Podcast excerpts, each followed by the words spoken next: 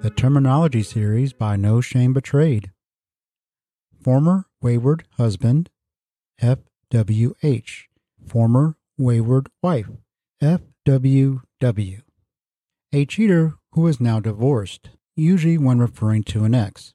A wayward is a nicer way of saying cheater, which is usually reserved for partners who don't cheat anymore or a work in progress. If they are next because of cheating again, then they should no longer have the wayward title.